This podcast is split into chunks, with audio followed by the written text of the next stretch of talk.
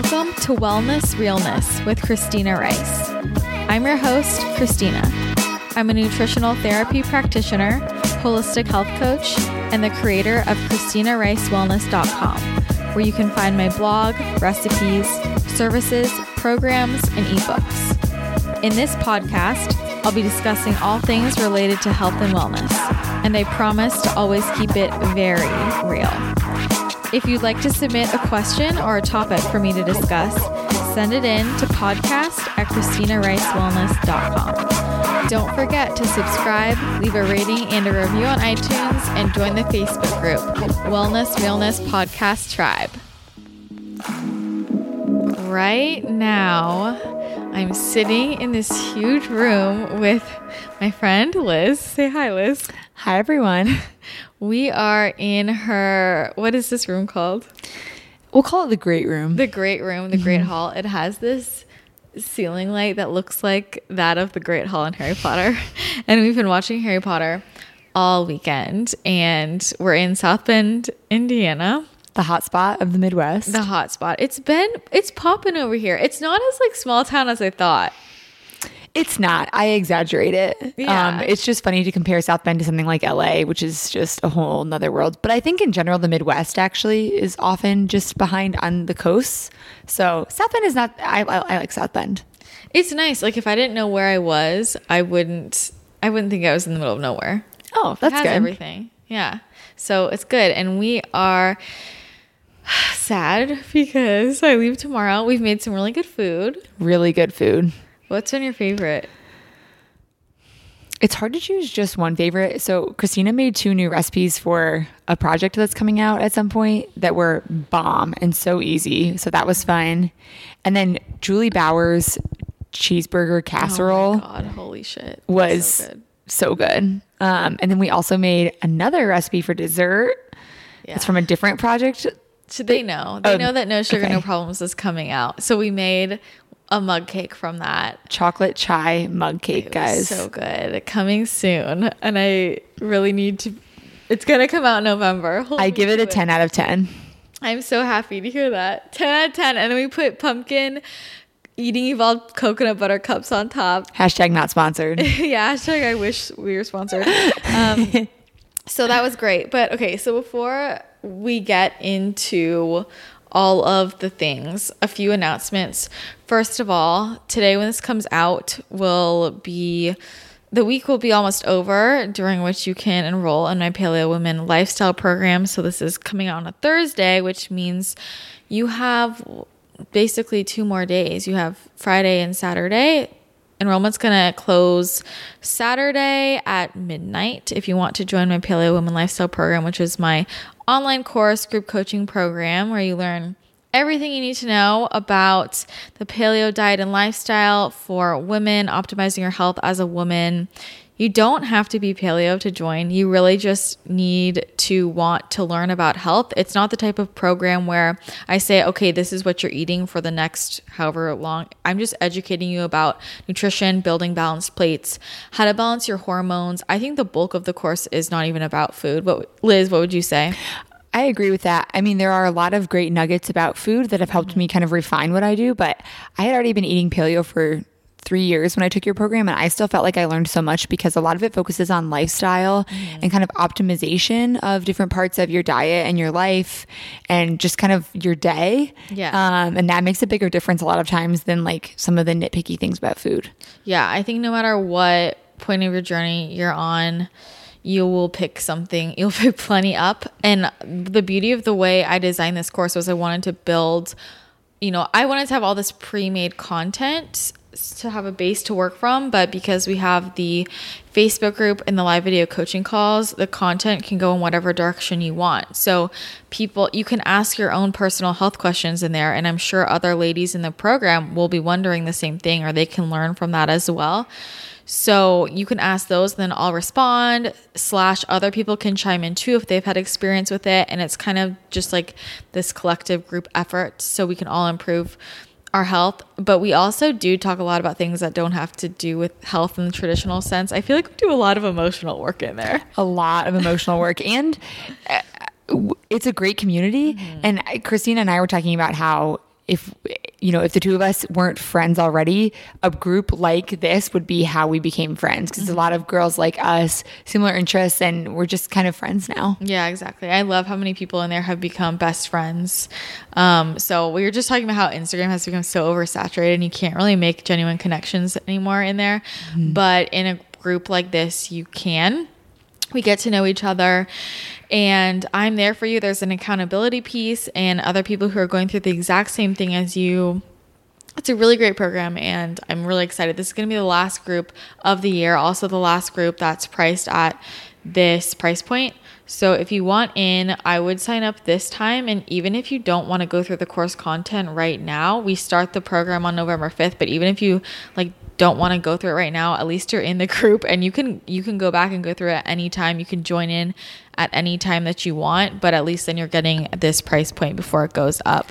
And I would just say too the amount that you would pay for this program is so much less than you would pay for sessions with a nutritionist who tells you all this stuff. So if you're thinking about working with someone, I could not more highly recommend that you first invest in a program like this and try to troubleshoot some things yourself and learn mm-hmm. before you make a huge investment of paying so much money to work with someone one on one. Yeah. Because um, I think the information that comes in this course is super valuable. Yeah. We were talking about how, like, so many people could just, if you took this course and you actually read, listened to everything, and implemented everything that I say, you could probably heal like 90% of what's going on assuming like or everything if you didn't have any major health issues mm-hmm. or you might need just a little bit more if you had something more serious going on i would say it's actually probably 90% of people could heal themselves yeah. with this information and then there's only like the 10% who might need a little bit more but I yeah. think people can honestly do so much by just learning what's the information that's in this course. Oh, thanks, Liz. I'm so glad that you like learned things from it even though you know so much. So that was really great to have that feedback from you. But if you guys want to learn more, if you want to sign up, you can go to bit.ly slash paleo women lifestyle. You can also go on my website, christinaricewellness.com and look at my courses there. All the information is there, everything that we cover, all the modules will be listed there. And what you get is the online course. So you get video and audio recordings, you get downloadable PDFs, you get access to the private Facebook group, and you get to go on the live video coaching calls with me, which are always recorded. So you can watch them at a later date. They're at a different day and time all the time. So I just pulled the ladies to see when the most people can come. You're bound to make it on one. They're usually after work for people.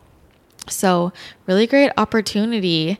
And if you have any questions, you can shoot me an email. And I am so excited about this new group. It's going to be so fun. It's going to be so fun. I can't wait to meet you guys in the Facebook group. Oh, yeah. You can hang out with us. We can be friends. Don't you think it's like being on a, on a podcast with me?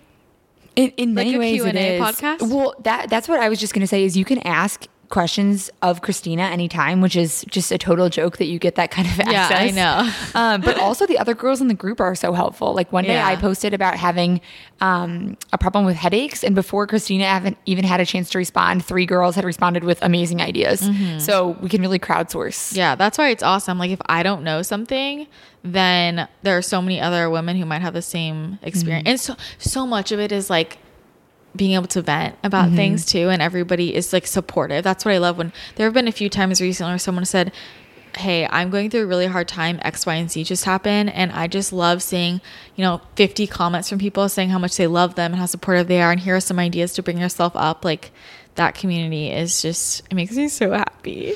Me too. It's amazing. But and i just i don't know i've been thinking about it a lot this weekend how nice it is. Like we're it's just so weird how we became such good friends out of nowhere. It's um, hilarious to see people's faces when they ask how we met, and we're like, um, the, the internet. internet. I know, Instagram.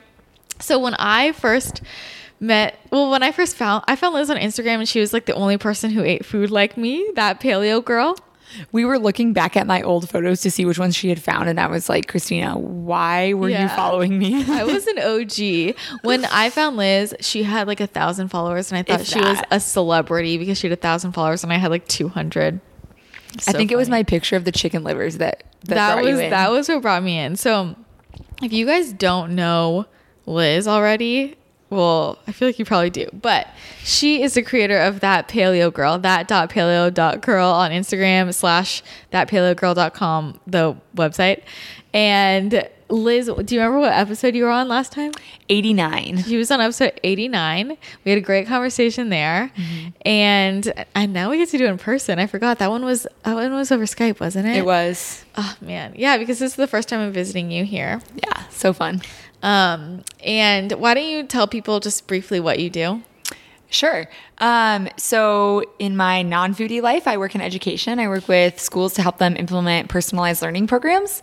Um, but I also have a number of autoimmune diseases, and I have healed a lot through food and lifestyle. So, on my page, I share recipes and um, advice about how to, you know, kind of find healing through more natural means. Um, I try to avoid medication as often as possible and share just a lot of the lessons I've learned along the way.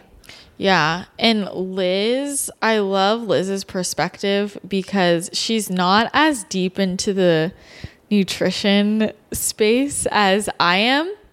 And so she kind of, I feel like, I don't know, sometimes when you're so deep into the nutrition space, you get kind of caught up in all the science behind it. And she just has a much more well rounded view. But she has so much personal experience with all of this. You know, I always, we were talking about this earlier, like you could easily be a practitioner and help so many people. Um, because she's done so much just you know of your self education and you know so much and before i think this episode we want to talk a bit about healing and that so. that whole topic but kind of before we get into that i do need to mention one of my favorite products that actually can help the healing process a lot and i would love your perspective on this you guys know that ned is a sponsor of this podcast and it's one of my favorite products ned creates my favorite CBD oil. It's a full spectrum hemp oil, not just a CBD oil. And they have a full range of products. It's not just the hemp oil, although that's my favorite product. They also have a body butter and lip balms, and they're creating a ton of other new products, which I'm super excited to see when those come out. But this full spectrum hemp oil is just, first of all, it tastes amazing but it tastes amazing because the quality is so high. So, all Ned products are made from organic, whole natural ingredients. They're all small batch and slow crafted, and they only source their products from local farms and communities. They infuse their full spectrum hemp oil with binaural beats and love and gratitude. They have this whole ceremony when they bottle the hemp oil, which is amazing. And I'm going to release the episode soon when they explain all the science behind that. But I love this because I searched so long for a CBD oil just where the ingredients were totally pure. And the only ingredients in this are non GMO MCT oil and the full spectrum hemp oil which is so hard to find. And we we ha- both were looking for one and we couldn't find one either. I tried a few different kinds of CBD oil before I finally tried Ned, and I had actually stopped using CBD because I wasn't noticing a difference. Mm-hmm. And then I was still having a lot of chronic pain. Um, and Christina recommended Ned. So I tried it. And I can honestly say it was like a night and day difference for me now when I don't have my Ned with me. It's really painful. Oh, um, wow. it's Yeah. it's really bad. So I I take um, 750 milligrams every night just as my baseline because I have a lot of pain, and then I'll take it just again throughout the day, just in kind of my own doses, and it like immediately helps my pain. It's incredible. Yeah, so tell people a little bit what like so cuz you have pain because of the autoimmune disease. So I have lupus, um, and I also have celiac, and um, you know they say that joint pain and kind of chronic pain is tied to lupus. I think it's kind of tied to autoimmune disease more generally, um, but I do have like joint degeneration uh, um, associated with lupus, and a lot of muscle aches. I think is the big one. Um, so for me, it kind of relaxes my muscles and relieves my joint pain, which is um, something that no other supplement has been able to do for me. That's awesome. And you like we were looking Liz and I were looking for a CBD oil far before I had ever heard about Ned, and I had recommended she try the one that Chris Kresser recommended. And I got that one too, and I did not like it. I don't remember if I ever tried that one. I think I did. I think that was the first one I tried. And then I also tried another one that someone through Instagram recommended. And first of all, one of them was like chunky. It was Ew. thick. It Okay, was- that's weird. I was showing it on my Instagram story one time and someone was like, that's not what it's supposed to look like. Not what it's supposed to look like. Um, so Ned is, I mean, it tastes good, but it also it doesn't taste like much. It's not very Mm-hmm. strong. Um, and so that's good. And yeah, it's just it's helped so much. Yeah, well, I love like I love learning about where they source it from because so they only extract from the hemp flowers, the buds, and a lot of the other products are extracted from the stalks and the seeds, just like the throwaway part. So it's only like the most aromatic part of the flower. And I told you I like to just I like to put it on top of my food. It has just a really nice note to it. But so like Liz mentioned, it can be used to help with joint pain or any type of pain. It's an anti-inflammatory. I know Rhett who is one of the founders of Ned, you know, he has a lot of joint pain because he's like a marathon runner. So for runners, just any anti-inflammatory, but also great for a sleep aid if you have insomnia and anxiety, PTSD, depression. So I think for me, it really helps calm me down in the evening, and it does help me fall asleep much more easily. I don't ever have an issue falling asleep. Like I, I fall asleep unless I have chocolate. That's an issue. But besides that, I'm Which is good. like every day. Eh, No, I've only been having chocolate since I've been here. I'm just kidding. But usually I don't have chocolate. Um, Can I also put in a plug that um, for a long time my fingers were so swollen I couldn't wear rings, and then as soon as I started my Ned, they swelled down. I can wear my rings again. that's awesome. It's huge. That's amazing. Yeah. So anything, anytime you want an anti-inflammatory, calm your brain or body down. Check out the full spectrum hemp oil from Ned. It is unlike anything else on the market. It's been used to help with a lot of serious conditions like epilepsy, Parkinson's, Alzheimer's. Like so many people have seen incredible results with this. Also, a lot of cancer patients really, you know, when they find a good CBD. So I recommend trying it out for yourself. And also, if you know somebody in your life who could use a really good anti-inflammatory like it's an all natural remedy that's so powerful. And like i just think we need to you know i'm all about using things from the earth. And this it's not going to get you high. It's people it's not weed. Um so definitely check it out. You can go to helloned.com and use my discount code wellness w-e-l-l-n-e-s-s for 10% off. I highly recommend you try this. Start with the 300 milligram and just see how you feel. I like to take it two to three hours before bed. Just drop it in my mouth. It tastes good. It doesn't really taste like much, or you can put it on your food like me. And you really want to use it consistently. It's not the type of thing where you just try it once and then your life changes. Like it's the type of thing where you take it every evening and then the effects build up. It's stimulating your endocannabinoid system and you will you will feel it. So again, my discount code wellness will get you 10% off of Hello Ned dot com and I, so i mean i use i brought that here and then i also brought my doterra oils and liz and i have been doing our we're both doing a liver detox together because we're both working with dr campbell We love Dr. Campbell. we love dr campbell dr campbell if you're listening to this Shout out. shout out to dr becky campbell she's my girl she's my girl we do we do castor oil packs every night we've been doing castor oil packs watching harry potter and drinking our liver cleanse So she has this liver cleanse, guys, that is just like a powder with collagen and different supplements in it. But she has a vanilla flavor and a chocolate flavor. And I introduced Christina to the chocolate flavor. and I like to make mine with warm water, so it kind of tastes like a hot chocolate. Uh-huh. And it honestly tastes so good. it tastes like a hot chocolate we we love it. And this is when you know that we're just kind of pathetic that we think I it tastes so good. Everything we've been eating is good though. Yeah, no, True. it's no, it's very delicious. So we've been we've been doing that as part of the healing process. But okay, so you had some things on your mind about that you wanted to kind of talk about regarding healing um because you're at a further along place in your journey. Like you got diagnosed with was lupus 1st and that was how many years ago now? Six. Yeah. A little over six. and you've come a long way Mm-hmm.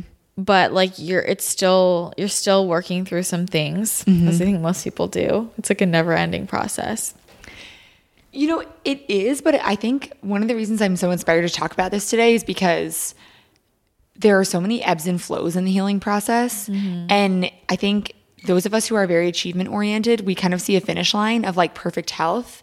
And it can be really frustrating to either feel like you're not getting closer to it or like you've taken steps back or to feel like you've reached that and then you've regressed. Um, and so I am, you know, I'm very far along in my healing process, especially compared to where I was, say, four years ago. Um, but I think I've regressed since a year and a half ago or two years ago. Um, and so that that can be really frustrating too. And so that's kind of why I wanted to open up this conversation today. Why do you think you regressed? Probably stress. If I had to name one thing. Oh, I know. I know. No one wants to admit it, but like it's real. Mm-hmm. You know, I think people don't realize how real that is. Oh, totally. And I think, you know, the first time that I I healed so much was when I changed my diet. Mm. Um, and so I think part of me was like, well, I must be doing something wrong with food when I mm. kind of regressed. But then you have to look at yourself in, in the eyes a little bit and be like, I'm still eating the same way I have. It's not the food. You know, there's so much more to healing and to to thriving than the food. And that that's but it's harder because it's harder to control. Mm-hmm. Like it's much hard it's much easier for me to change my diet than it is for me to you know change the number of hours i work or kind of the emotional stress that i feel because that feels much more out of my control It's so funny because I think that people who do need to be focusing more on the food are the ones who aren't and are more apt to focus on the lifestyle or the or stress or something else. They don't want and then or they're just not high stress people yeah, or but then the people who don't need to be focused on the food are like just what food do I take out? And it'll be I'll, I'll easily take it out. You know, we mm-hmm. always are on are looking for what's easiest for us but that was like for me i think it's an important conversation because you know i'm like such a believer in like i think food can heal so much and i always go for food first but like that's why i got so into reiki because i'm like i mean there's only so much you can say about eating it like a certain way mm-hmm. and i think what really started to kind of open my mind to this was seeing how f- foods could impact me differently depending on how i was feeling. Mm. So if i'm relaxed and happy i can eat you know nightshades and nuts and feel totally fine. But if i'm really stressed and i haven't been sleeping well i have you know, one piece of jalapeno and my body is like busting out of my clothes because I'm so inflamed. Mm-hmm. And so it's really interesting to see how that and so it was that those kinds of experiences and noticing those that made me realize it's not nightshades that are the problem for me. For me, it's the stress. And it's like that environment that I'm creating in my body that's then making it harder for me to process food and harder for me to heal and harder to go about daily life. so then what's your plan Great question. Um, I don't have a full plan, but I've been trying to tap a lot more into the emotional side of the healing process. Um, and so I've started doing a little bit of energy work. Christine has been doing some Reiki on me, and I can honestly say that it's been really powerful. Um, did you believe in that before you felt it I would say I was open to it, but I did not fully understand it. yeah um, it was much more powerful than I thought it was going to be. So that was really interesting. And then I, I also think um, I'm starting to just like talk about how I'm feeling a lot more. And as strange as, as simple as that sounds and silly, maybe it's been so, it's like lifting an emotional burden off of me. Mm-hmm. And as anyone who struggles with like chronic fatigue can attest, I think emotional burdens can be just as exhausting as physical can be. Mm-hmm. So just kind of releasing those off of me has have started to actually help my energy levels as well. Mm-hmm. I am curious. Okay, so we kind of want to talk about this idea of like the, the healing process and like how it's not, I don't know, people just- Linear. yeah, yeah. So talk more about that. Um, I, I just think it's it's important to recognize that the circumstances around you are always changing. So um, you can keep progressing, but then something out of your control happens, and it's the way that you and your body respond to that that can be really detrimental. So for me, I know um, like when I was at my most healthy, I really loved my job. It wasn't very stressful, but I was really thriving there.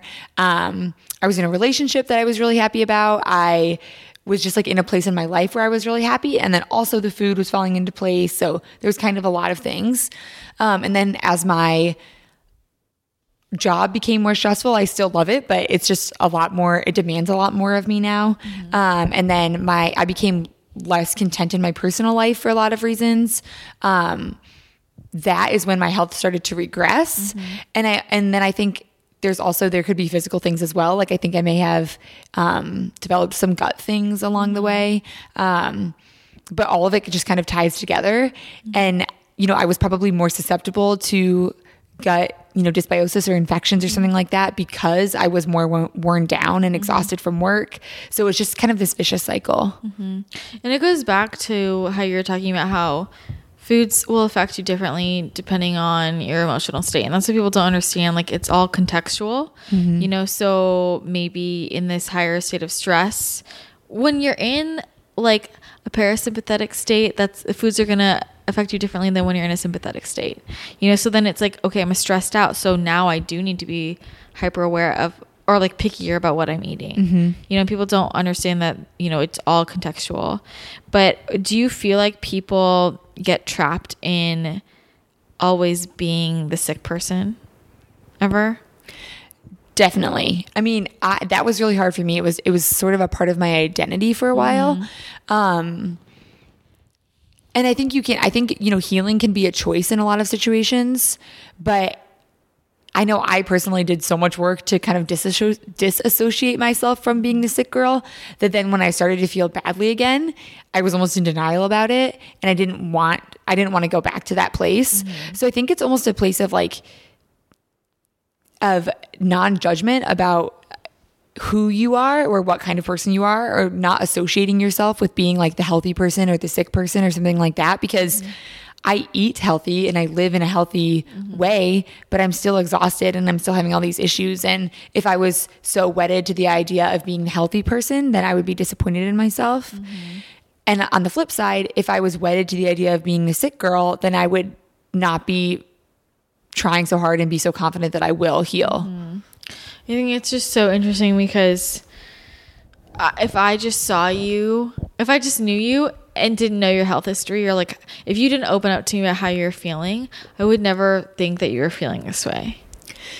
It's really hard. Um, and I think it's actually gotten much harder as I've regressed a little bit in these recent years because the first time I was sick, I looked very sick. Um, I was really underweight and that just caused, you know, like hair loss and I just I looked very sick. And now I think I look a lot healthier and I'm really happy about that, but it makes it all of the more difficult to then not feel well because it's harder for other people to understand. And another thing we talked about is that it's hard to compare yourself to how you may have used to feel. Mm-hmm. Like I used to be objectively more sick than I am now. Like I was in a worse place, but then it's reminding myself that just because I don't look sick and because I'm not, you know, on the edge of being admitted to the hospital, it doesn't mean that what I'm feeling isn't real or valid or that mm-hmm. I don't deserve to feel better than I feel right now. Yeah, it's kind of like we were talking about the other day how some. I mean, Liz and I both got sick when we were in college and like a little bit younger, you know, if we're still both young. But it's like your body can maybe withstand more when you're younger. And now we're trying to go through the same thing with like, and be like, we're like, well, I'm not as sick as I was before. I should be able to handle this. I'm not going through the same stuff. But like, you can't, you're running on an empty gas tank now. Well, and it's also it's exhausting. Like I think even if both of us had had our first experience of illness at age 40, mm-hmm. I just think the experience of fighting for so long to feel mm-hmm. well, it exhausts you. Mm-hmm. And so the, the gas tank would be empty no matter how old we are because we've just been doing this for such a long time. And and it can be really discouraging to feel like you've just been doing everything right and trying so hard and to mm-hmm. still feel like you're not where you want to be. Yeah. What What do you want to tell people who have like invisible illnesses or chronic illness? how much time do we have? No, I'm just kidding. Yeah, we have um, time. I think the number one thing I would want to say is that you are so much stronger than you think. Mm-hmm. And I think it's so easy for us to get in our heads imagining that we're weak or that we are just not as strong as someone else who might be feeling the same way but that's that's not the case. These are this is a very real thing and just because you don't look sick doesn't mean that you are. Mm-hmm. And so i would just i just want anyone with an invisible illness to think about how they would treat someone else if they knew how bad they were feeling and treat yourself that way so like please treat yourself with compassion and like think of yourself with love and um approach every like interaction you have with yourself with love um, because I think that makes such a big difference. Yeah. I think it's just like when you are when you're going through a health issue and you're always just always looking for when you'll feel better, like always waiting for that. You can't live your life like that. And I, I mm-hmm. feel like I see that a lot with people. They're just like, well, I'm healing right now. Well, like, when is that going to end? Like, mm-hmm. healing is just always going to happen. Like, you know, I, so many people, I don't know anyone who's like not always trying to improve themselves in some way. Like, there's mm-hmm. always something we can pick apart. And I think that if you're just getting caught in like, right now I'm healing, so I can't do X, Y, or Z, right now I'm sick, like, you have to realize this is life and you can't just keep waiting until you're healed because when are you going to be healed?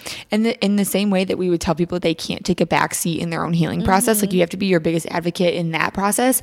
You always have to be uh, your own, like you have to direct your own life, right? Like you can heal while also still living. Mm-hmm. Yeah. And it's super important that you decide how you want your life to be. Mm-hmm. And of course, there are going to be some physical things that make that harder. Like, do I wish I had more energy than I do? Of course. But do I let that stop me from doing the things that matter most to me? Absolutely not. Yeah. Um, and so I think it's just really about deciding what's important to you and going after it and not using your illness as an excuse.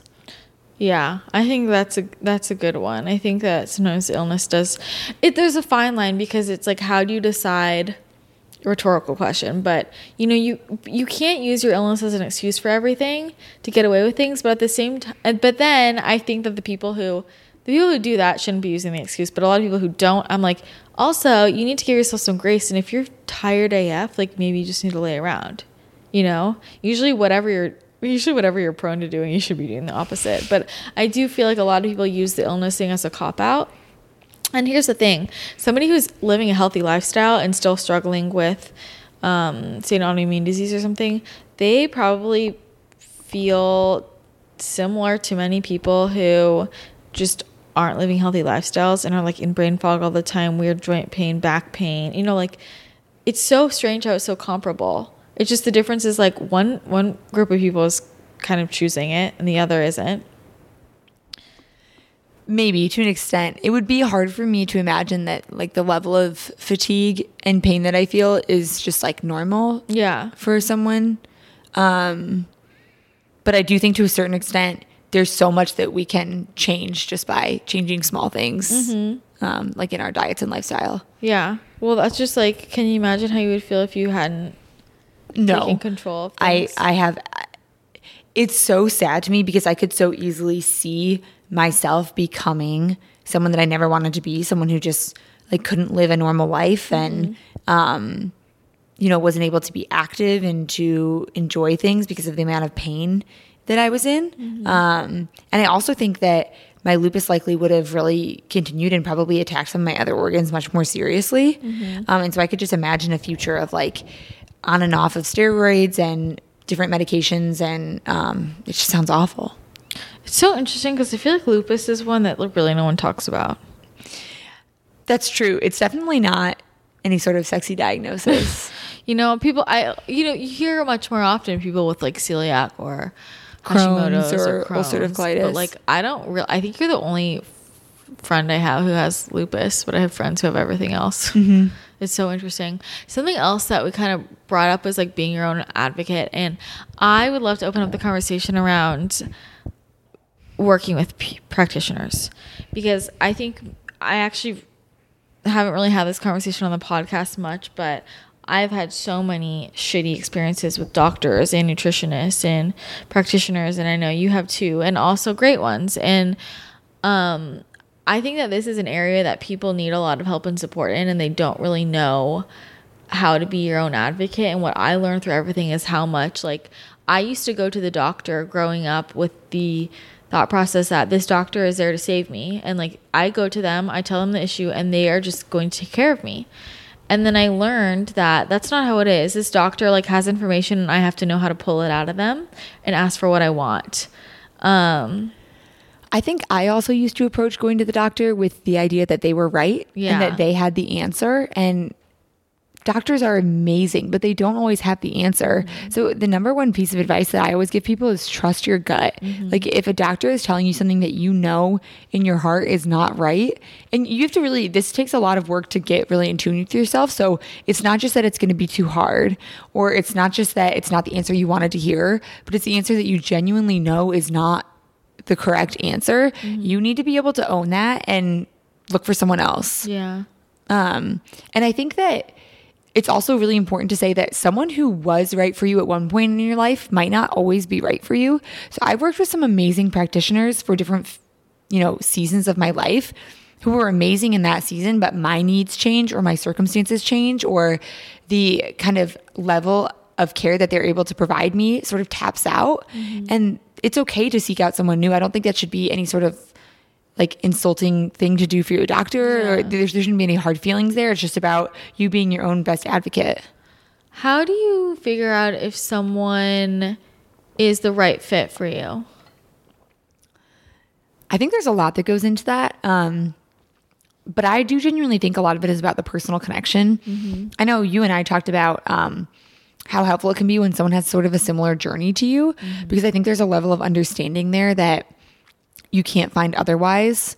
Um, so one thing I said to Christina is sometimes practitioners don't even know what to ask mm-hmm. if they haven't lived through it themselves. Um, and so sometimes finding someone who has a sort of similar journey or just a similar philosophy, like if you're someone who knows that you want to use diet and lifestyle as part of your healing journey, if you go to a doctor who says that like they don't believe in that mm-hmm. as an effective means, that's probably not the right fit for you. Mm-hmm. Um, or if you don't feel like they're really listening to you and taking what you say extremely seriously, then that's probably not the right fit. I feel like for me, it took me a long time to understand like if I felt like I was fighting for that person's attention or just like fighting that person in general, if we were going back and forth and I had done my research and if I felt like they weren't open to what I had to say, then it wasn't the right fit. Or if they don't take you seriously. Mm-hmm. Like I had a really bad experience recently when I was complaining about a lot of symptoms, complaining. I was reporting a lot of symptoms. um, and I had a doctor tell me, well, you just need to take another probiotic. And something like that, where they just kind of write your symptoms off, is so disrespectful. And that to me is a great sign that you need to move on. Yeah, I agree. I.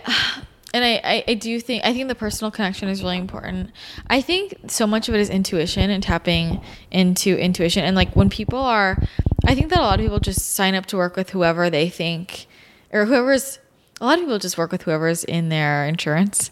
Um, but shopping for a practitioner is very serious and i really believe that your healing process is going to mirror that of the quality of the the, the connection with the practitioner and sometimes we were actually talking about this too sometimes they don't have to know everything but they have to be open to wanting to help you figure it out and listening to you. Like Liz was sharing an experience the other day about when she was in college and really sick, and she went to the student center and the nurse. Well, you can explain it.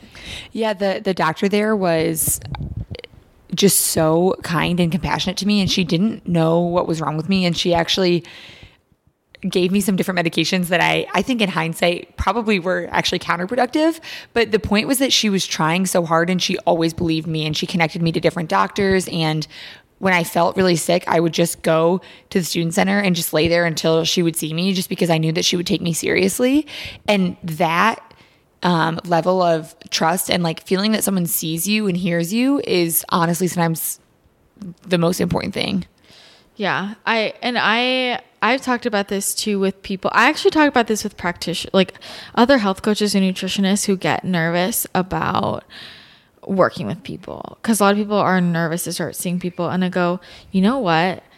If you are just there for the client, you don't have to know everything. If you don't know something, say I don't know, but like I'm gonna help. I, I'm gonna research it and like let's figure this out together. I'm open to hearing what you have to say, or just being a sounding board for them because I've had experiences too where you know the person I was working with just didn't know, and even though she didn't she didn't get me results, but I still recommend her to everybody, um, because she was just a good listener and there for me. And when I and she would research things that she didn't know. And even though she didn't end up getting me the results, like we could hit a standstill, I still recommend her to everyone because I still think she's a great practitioner.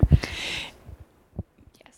Yeah. See, um, it's interesting with the Instagram world because now people just want to work with people who have a good Body. platform. Yeah, a body, a good body. Oh yeah, okay, let's go there. Let's go there. Well, I I think I honestly think it's sad when I see people who are becoming coaches or practitioners who not only have no qualifications but also are doing things that are detrimental to their own health. Yeah. And it to me it is a crime that they are able to then pass on that knowledge to other people. Mm-hmm. Like when you know that someone, for example, if you know that someone is struggling with amenorrhea and they are doing super high intensity workouts every morning at 6 a.m.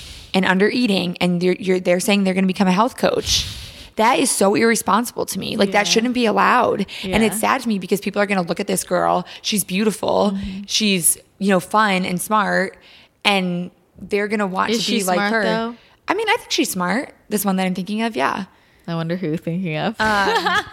But yeah. but I think she's caught in a in a in a bad maybe emotional place Mm-hmm. and she's to bring other people there. And it's really sad. I think a lot of, and I also, I guess I just don't understand all of these people becoming coaches who, okay, when someone works with me, I feel a deep responsibility. It's like, this is their health, this is their life. Like, depending on what type of coach, if you're, um, you know, a personal trainer, like their fitness, like you could get injured, you know, with the, a nutritionist, like that's their health. Um, any type of practitioner, or if you're like a business life coach, like that's their job, their career, their money, and people are just like, oh, I'm a coach now, don't know what they're doing, and giving advice to people, and then just totally screwing up their lives.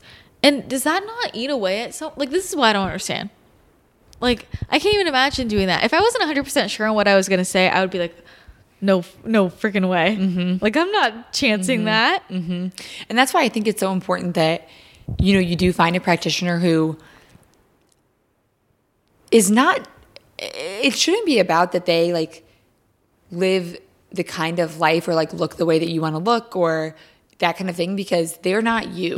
And so it's it's so much more important to me that they they are someone who feels this deep sense of responsibility for other people and feels a really deep sense of, sense of compassion for other people because then you know that they will be your advocate and they will do what's best for you instead of like projecting their own issues or thoughts or um, you know feelings onto you Yeah.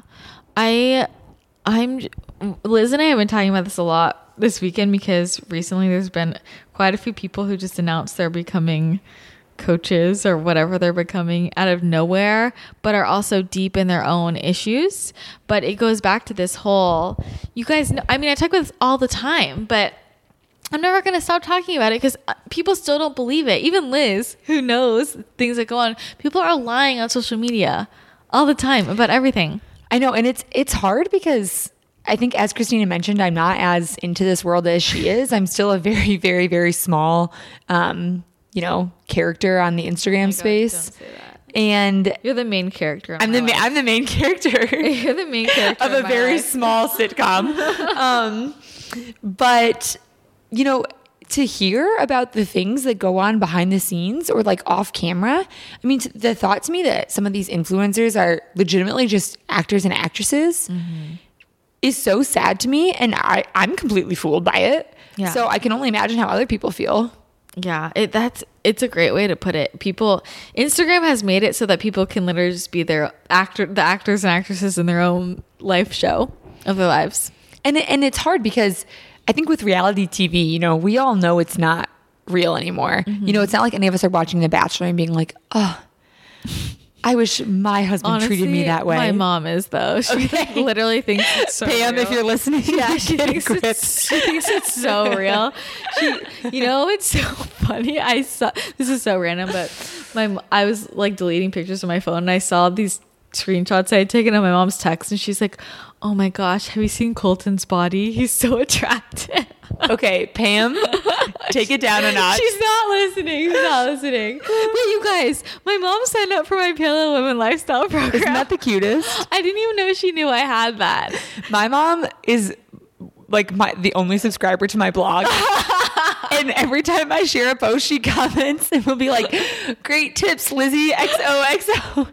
I'm dead. I'm like, "Thanks, mom." Oh my god, that's amazing. So if anyone else wants to go comment, that would be helpful. I should start commenting. I know no one comments anymore, but no, I mean Instagram is like this big show, which is why I try and keep it as real as I can.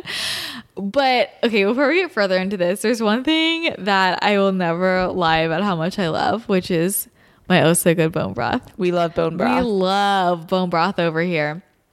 Liz has had quite the history with bone broth. I am. I was about to say, is it fair to say that I'm kind of the queen of soup? I think you, you are the soup queen for I sure. so just in case you guys have ever wondered about, you know, how committed I am to soup. When I studied abroad in Italy, I used to go buy a chicken every week and in this one tiny apartment that I lived in with nine other girls who I didn't know, I would make bone broth every week. Can you imagine how much they hated me? Oh, they got to know you. It would have been so much easier if I had oh so good. I know it would have been so much easier. And I used to make bone broth when I was in college too, which wasn't as big a deal because I wasn't in like a little place in Rome. But in my apartment, my roommates hated me because it just smelled like soup all the time. And it like my crock pot took up like half the counter space and it was there for like days. But honestly, it's so worth it because bone broth is so good for you. I credit bone broth with so much of my health. Mm-hmm. It's amazing. Well, I mean, because bone broth, Liz did GAPS, mm-hmm. and like the core of GAPS is bone broth. Mm-hmm. Like you, how long, how long did, are you supposed to be doing that? The bone broth. You're supposed to be doing so when you first start GAPS, mm-hmm. every meal is supposed to have bone just- broth in okay, it. It's like all meal. bone broth based mm-hmm. soups.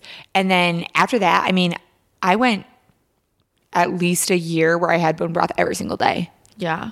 And even now I have it most days. Yeah, you have it a lot. And I have been, I like ramp it up when it's cold flu season slash when I'm just feeling under the weather. But I'm not a soup person like Liz. I don't like to have like soups really, except for Liz's hamburger stew. Yo, soup for breakfast, lunch, and dinner. I like to just drink the bone broth in a cup. Like I just take a, and that would that's when oh so good comes in really handy because their bone broths are flavored and so they're mm-hmm. super tasty like if you just have plain bone broth it's I still like it, but it's so much better because I know um, Oh So Good has like different blends with different herbs that make them really delicious, and um, so that's a good one to drink. They have a ton of delicious blends, and what I love about Oh So Good is that they have their all their classic flavors, but they also have AIP compliant bone broths, which don't contain onions, garlic, peppercorns, or tomatoes, which is really helpful if you're following AIP or low FODMAP. And that was so important to me because I just don't do well with garlic and onions. Like like I I will have it every once in a while, but when for something I'm drinking regularly, like bone broth should be had regularly, I don't want to have that all the time because I'll pass out.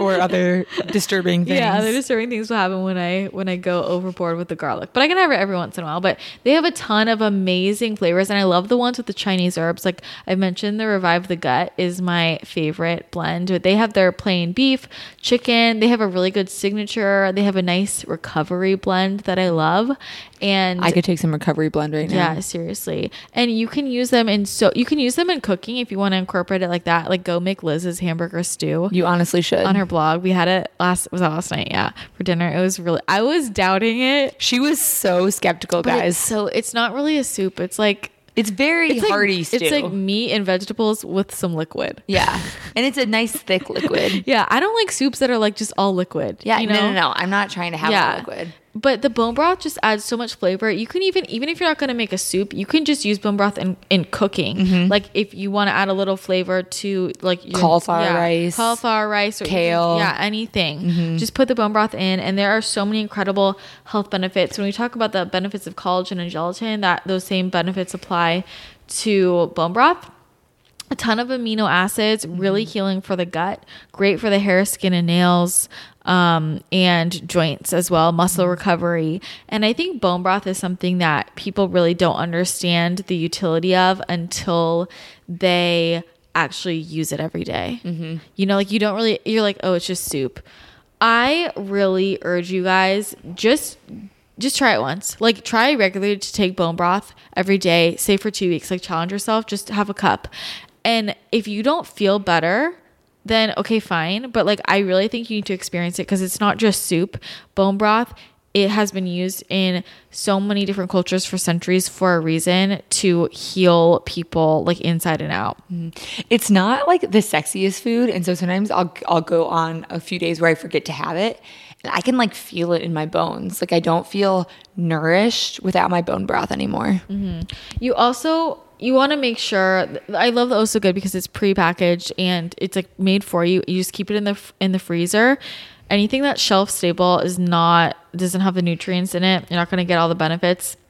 It really needs to be in the freezer. Um, and then you can de-thaw it, but you want to make sure that you want to make sure that everything in there is use they use organic ingredients they're free of antibiotics any added hormones artificial additives um, that the bone broth is slowly simmered.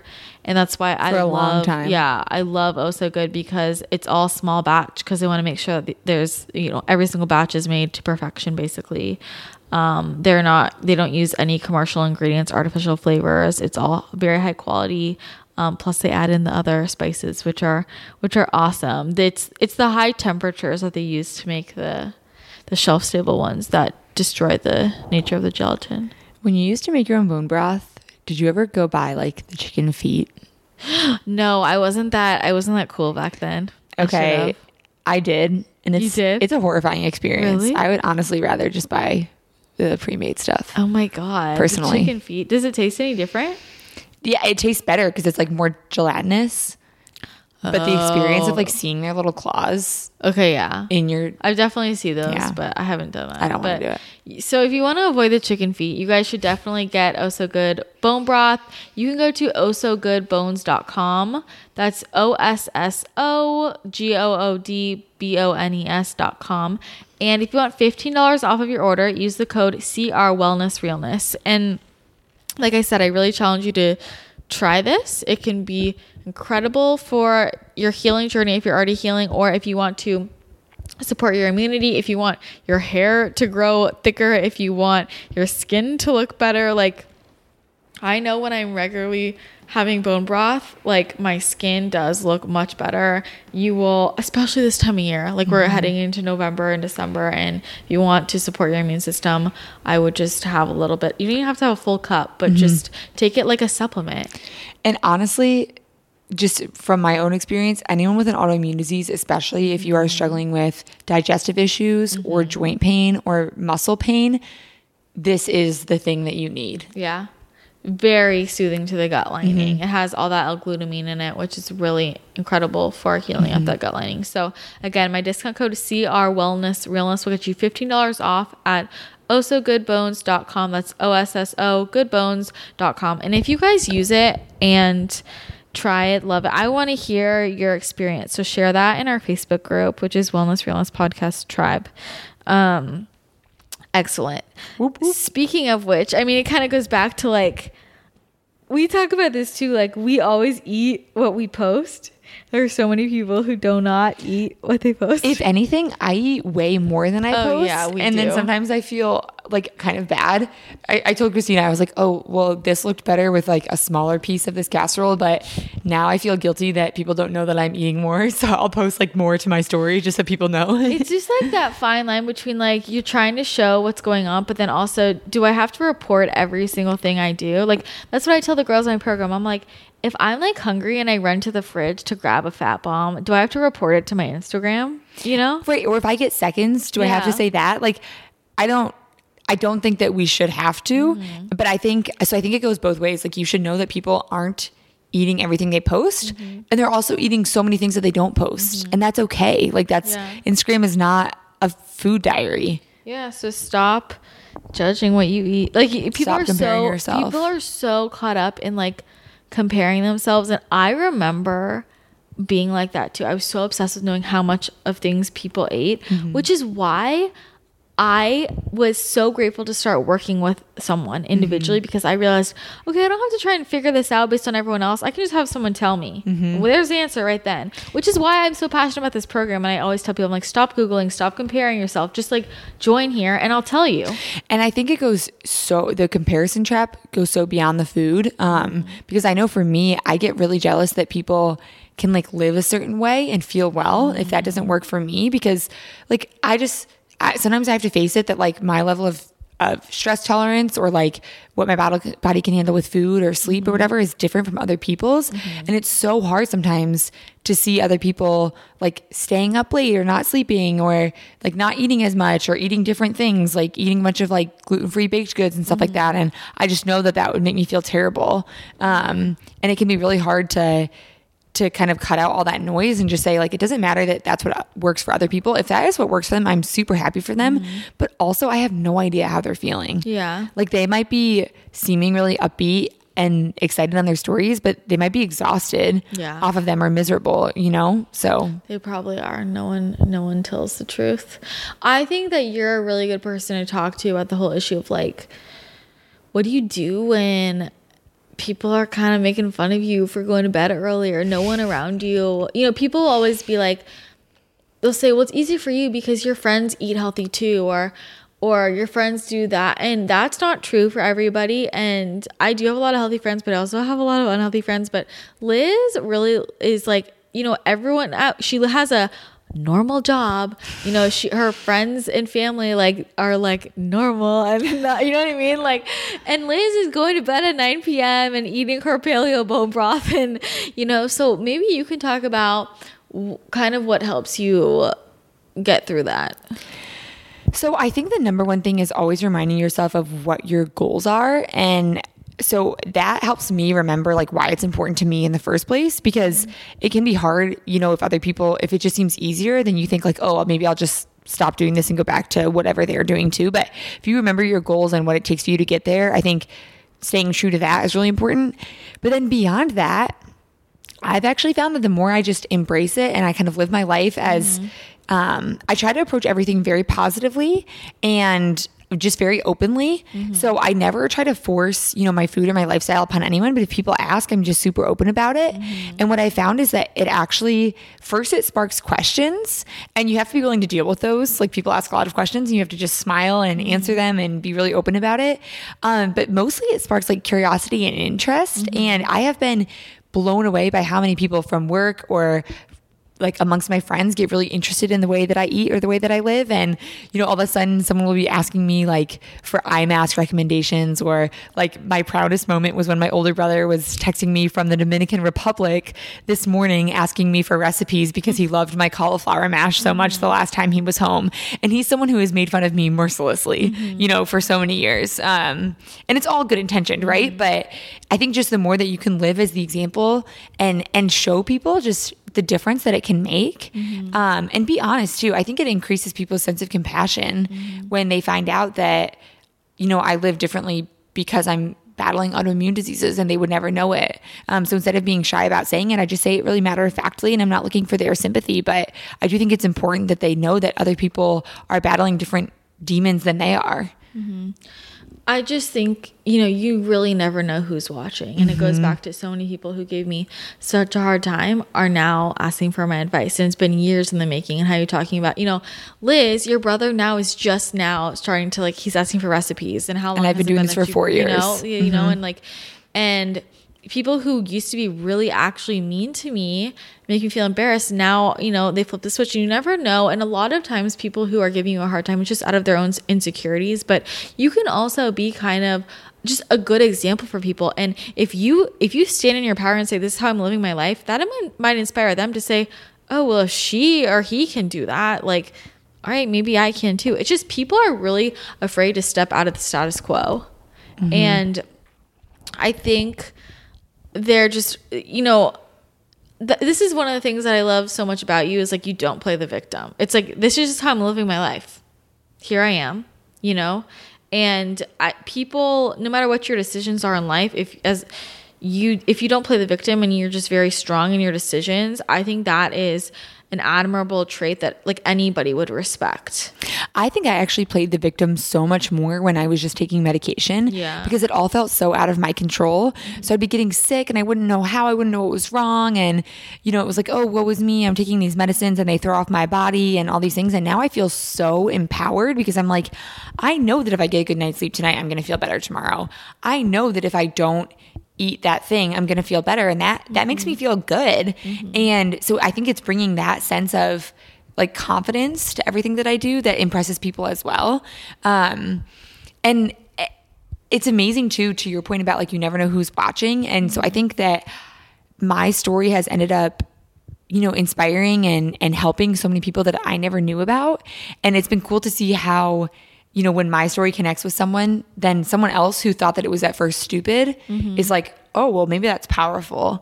Um, so, like, my parents who have been outrageously supportive, but they didn't really understand the whole like Instagram blog thing until they started getting so many of their friends who were saying, I, you know, I have an autoimmune disease and this has helped me so much, or my daughter got sick and this has helped me so much. And now they're so proud that when any, everyone anyone says that, they're like, "Oh, well, have you seen my daughter's blog? Like, she could help you so much." And um, I think that's a really cool thing, you know, it's, and it's patience, right? Because that was certainly not how anyone responded when I was eating sauerkraut and chicken soup in my dorm room.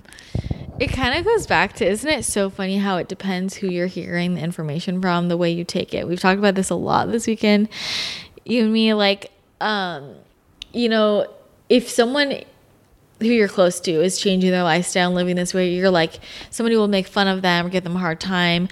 But if someone who they've never met is coming in and like, oh, this like girl is eating this way, like that's so cool. And it's like, are you kidding? It's just because it's from someone you don't know. One amazing thing that happened to me earlier this year was uh, one of my parents' friends, who's the CEO of a big private equity firm, came to our house and he invests in a lot of health and wellness companies. So he and I were just going back and forth about all of our favorite brands, and I'm making him like a four sigmatic mushroom latte and showing him my collagen peptides and we're talking about all these things and my dad's jaw was like on the ground Uh-huh. because I was kind of clearly impressing this global CEO Yeah. and my dad was so proud and it was like totally out of his realm, you know? And That's so amazing. it's it's situations like that where I am so proud of the expertise that I've built and I never would have done it if I shied away from the person that I am. Mm-hmm.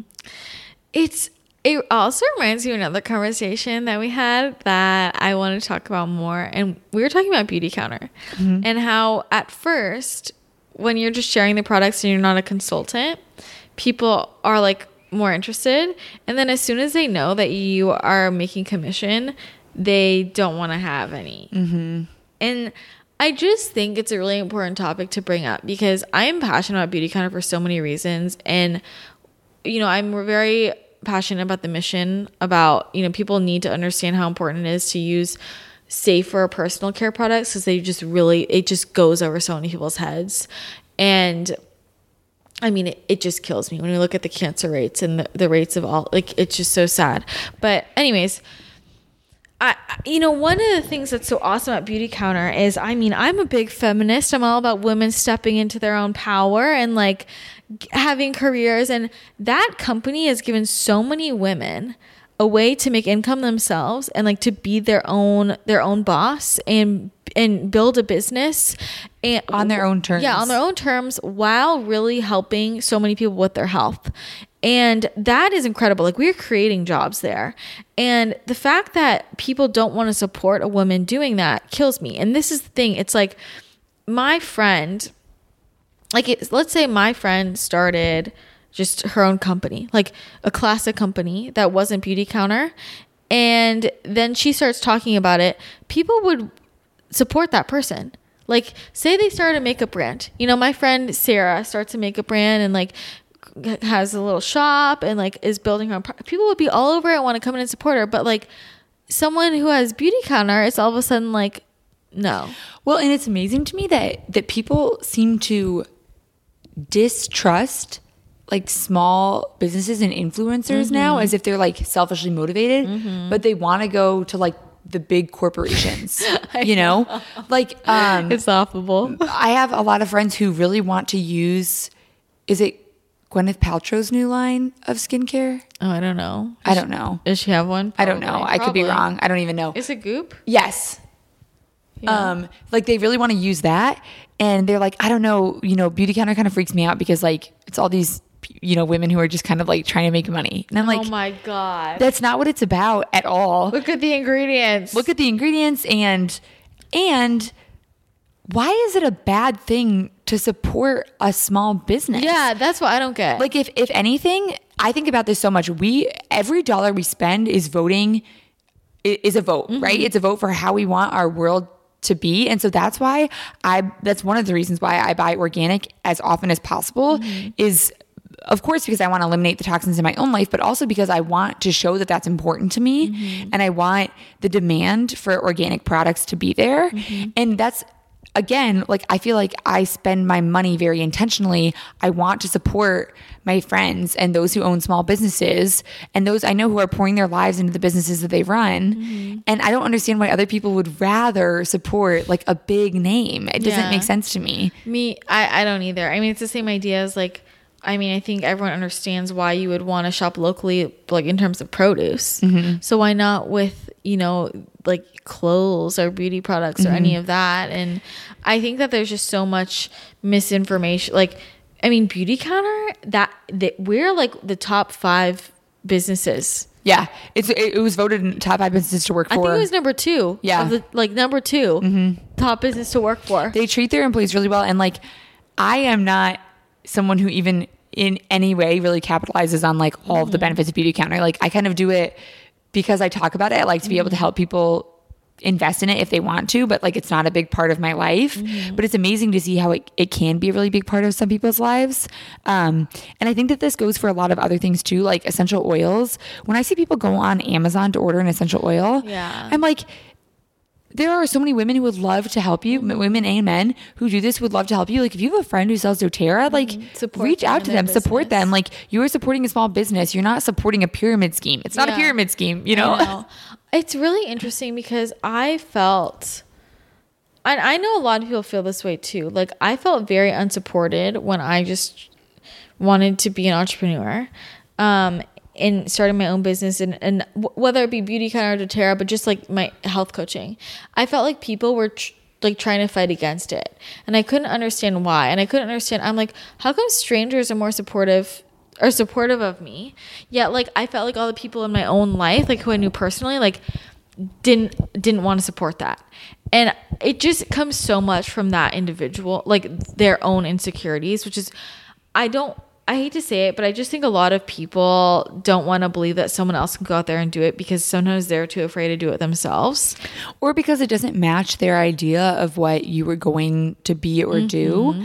But that's that's their thing, not yours. And they're like, well, I thought you were going to do X, Y, or Z. Like, I thought you were going to work for this company. I thought, oh, I expected you to be a doctor. Got that one so much, you know, like, oh, you're going to do nutrition. I thought you were going to be a doctor. I thought you were going to be a lawyer. I'm like, okay, so what? Now we're just going to say, you know, you're not going to support me.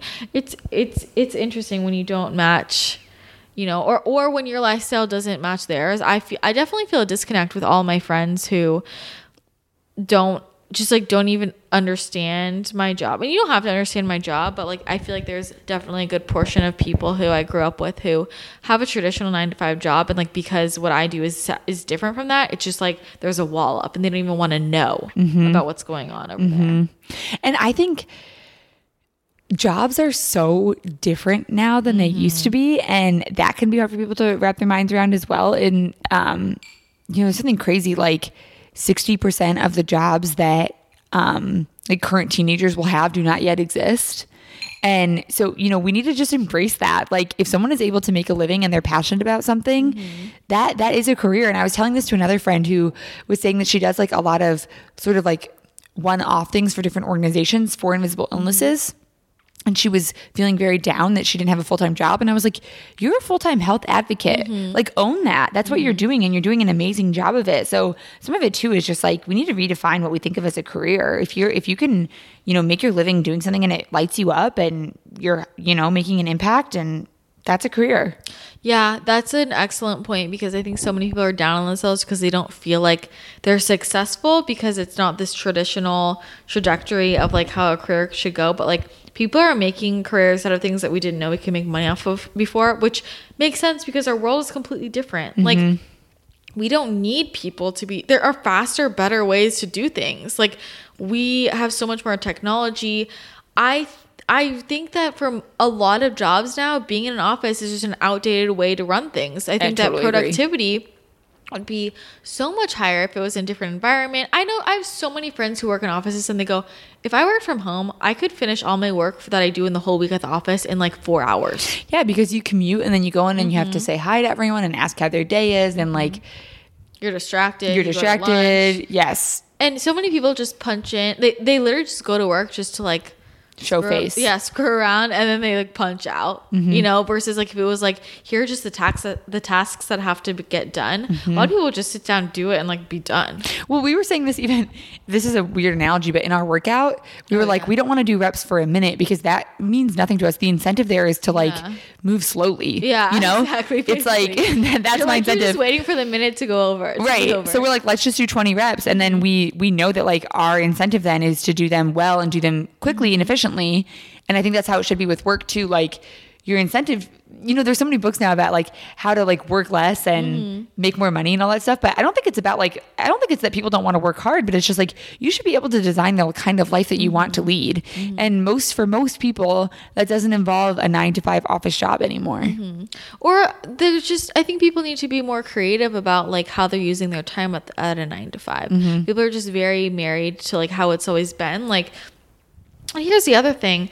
I think also in the entrepreneur space, people are starting to almost shame like people who want to be there's nothing wrong with having a traditional nine to five job some people really I mean someone has to do it too like mm-hmm. it's not like entrepreneurship is better or worse like i think i mean i work an office job yeah, exactly. Kind of. Exactly. And so but there are smarter ways to go about it. Like we were talking about all these things that they could implement in company culture to make it healthier, make productivity go up, just like even hours and even that book that that you recommended like talking about, you know, moving your your meetings to 2 p.m. like th- mm-hmm. those later hours and getting the hard work done from like like like 9 to 12 or something where everyone's focused and then meetings would be too like just flip-flopping your day things like that. Walking meetings. Walking meetings. I think uh, one big thing that always bothers me is when um offices don't incentivize people to like have fresh food. So mm-hmm. like if you have a really small refrigerator and one microwave for you know 100 people and no place for people to cook like that incentivizes people to be eating out and eating mm-hmm. bad food. And so like doing things like that and you know a lot of the be- the places where people are happiest working now have like a lot of bright open spaces. They have very flexible hours. They serve really good food.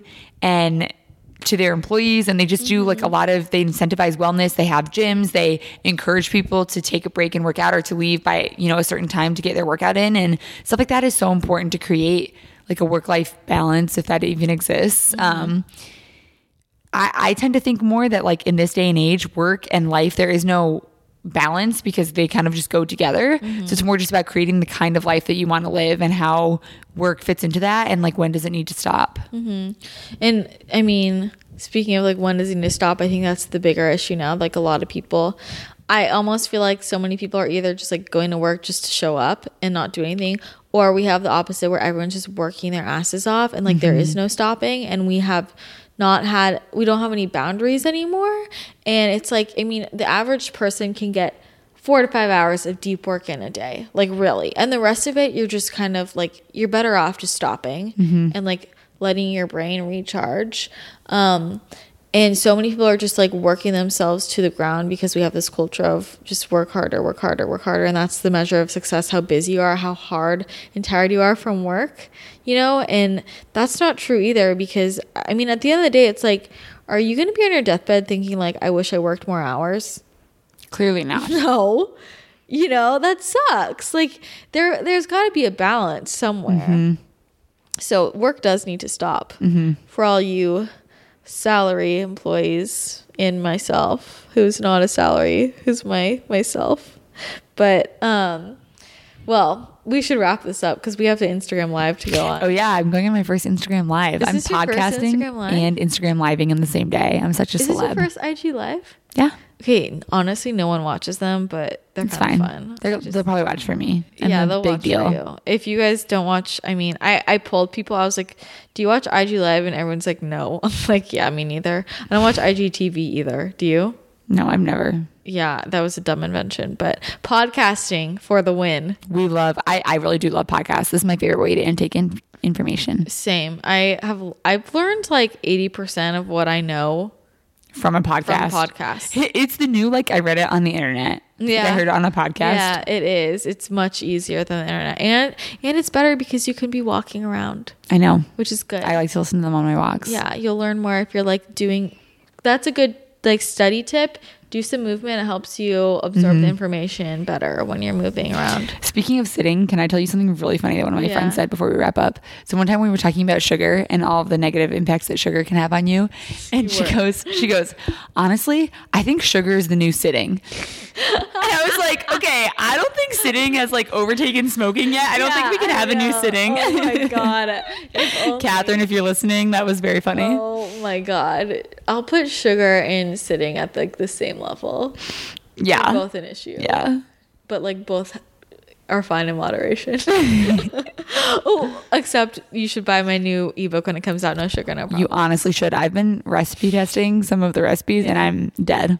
They are bombs. That'll be out soon. But in the meantime, you should check out the program bit.ly slash paleo women lifestyle if you want to enroll in my paleo women lifestyle program and become besties with me and Liz. And it's just a really nice safe space to talk about all the things and learn everything space. about nutrition, exercise, stress management, sleep, uh, what else? Body image. We talk about everything in there. So really awesome. So go check that out before signups close on Saturday at midnight. That will be November 4th, I believe, or the 3rd. I think it's the 3rd. Third. That's the 3rd. Yeah. Um, but Liz, if people want to connect with you, where can they find you? You can find me on Instagram at that.paleo.girl. Um, or you can go to my blog at www.thatpaleogirl.com. Um, you can comment on my photos, send me a DM, we can chat. You guys should subscribe to her blog so her mom's not the only one. Yeah, you should go comment on my blog post so that my mom isn't the only comment. But if you're listening, mom, I love you. Oh my god. All right. Thanks, Liz.